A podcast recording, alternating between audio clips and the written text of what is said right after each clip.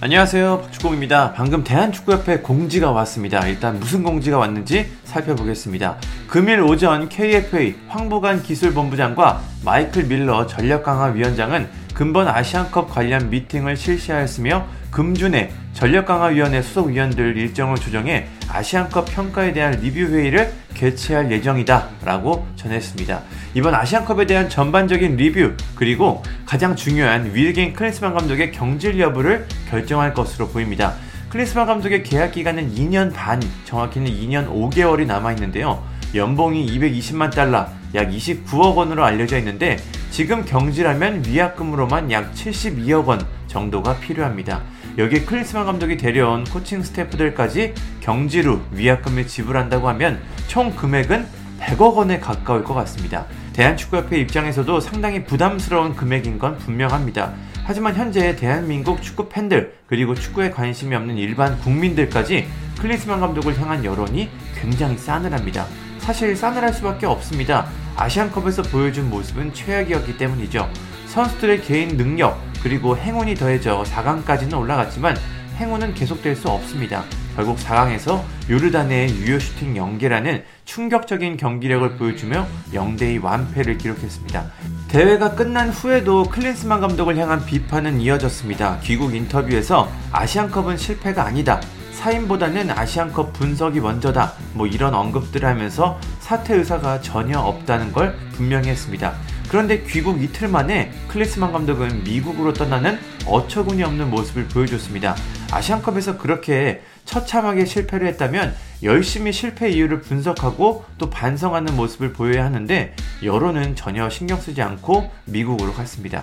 참고로 클리스만 감독은 지금처럼 재택근무 시스템을 바꾸지 않을 것이라고 귀국 인터뷰에서 말하기도 했습니다. 나는 내 방식대로 할 테니까 너희들이 적응해라 아니면 뭐 경질해라 이런 식으로밖에 해석이 되지 않습니다. 스포츠 경향에 따르면 클리스만 감독은 이번 대회에서 8강까지만 진출하면 목표 달성이었습니다. 16강에서 떨어졌다면 위약금 없이 깔끔하게 경질할 수 있었지만 8강에 올라가서 경질하기 위해서는 위약금이 필요하게 됐습니다. 클리스만 감독은 8강 진출을 누구보다 기뻐했을 것 같습니다. 전력강화위원회가 어떤 결정을 내릴까요? 만약 클리스만 감독을 경질해야 한다고 결정한다고 해도 최종 결정은 대한축구협회 회장인 정몽규 회장의 선택이 필요합니다.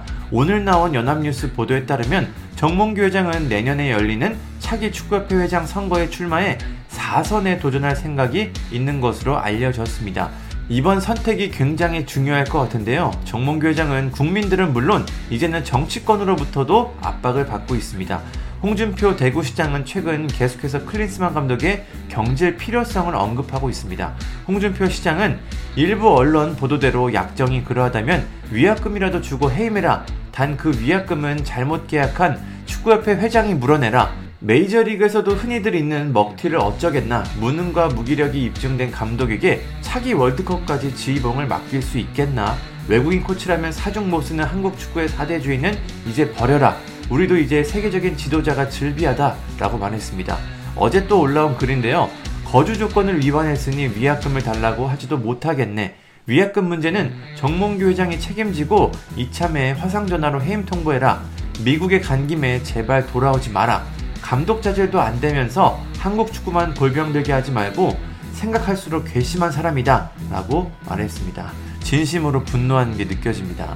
권성동 의원도 장문의 글을 남겼습니다. 권 의원은 국가대표 축구팀 감독 위르겐 클린스만 감독에 대한 국민 목소리가 높습니다. 급기야 감독 경질을 요구하는 국민 청원까지 등장했습니다. 이미 많은 전문가가 지적했듯이 클린스만 감독은 아시안컵에서 졸전을 거듭하며 감독으로서 무척 아쉬웠습니다.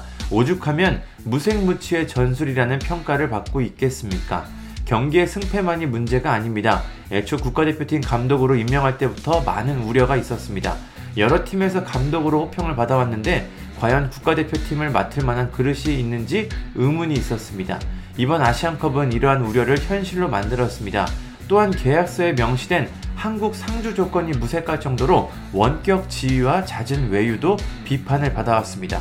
작년 8월 클린스만 감독은 국제적 경향을 파악하고 상대도 분석한다고 변명했지만 그토록 열심히 일한 결과가 이런 수준이라면 오히려 감독으로서의 능력을 더욱 의심받을 뿐입니다. 지금 클린스만 감독에 대한 국민적인 비판은 승패에 국한된 것이 아닙니다. 자질에 대한 의구심이며 아니란 태도에 대한 질타입니다. 이제 클린스만 감독에 대한 검증은 끝났습니다. 대한축구협회가 응답할 차례입니다. 뭐 이런 아주 긴 장문의 글을 남겼습니다. 최근의 분위기를 보면은 정몽규 회장이 클린스만 감독을 경질할 것 같은 그 가능성이 점점 높아지는 것 같습니다. 빠르면 이번 주 늦어도 다음 주면 결과가 나온다고 하는데요. 대한축구협회 그리고 정몽규 회장이 어떤 선택을 내릴지 정말 궁금합니다. 소식이 나오면 누구보다 빠르게 전달하도록 하겠습니다. 감사합니다.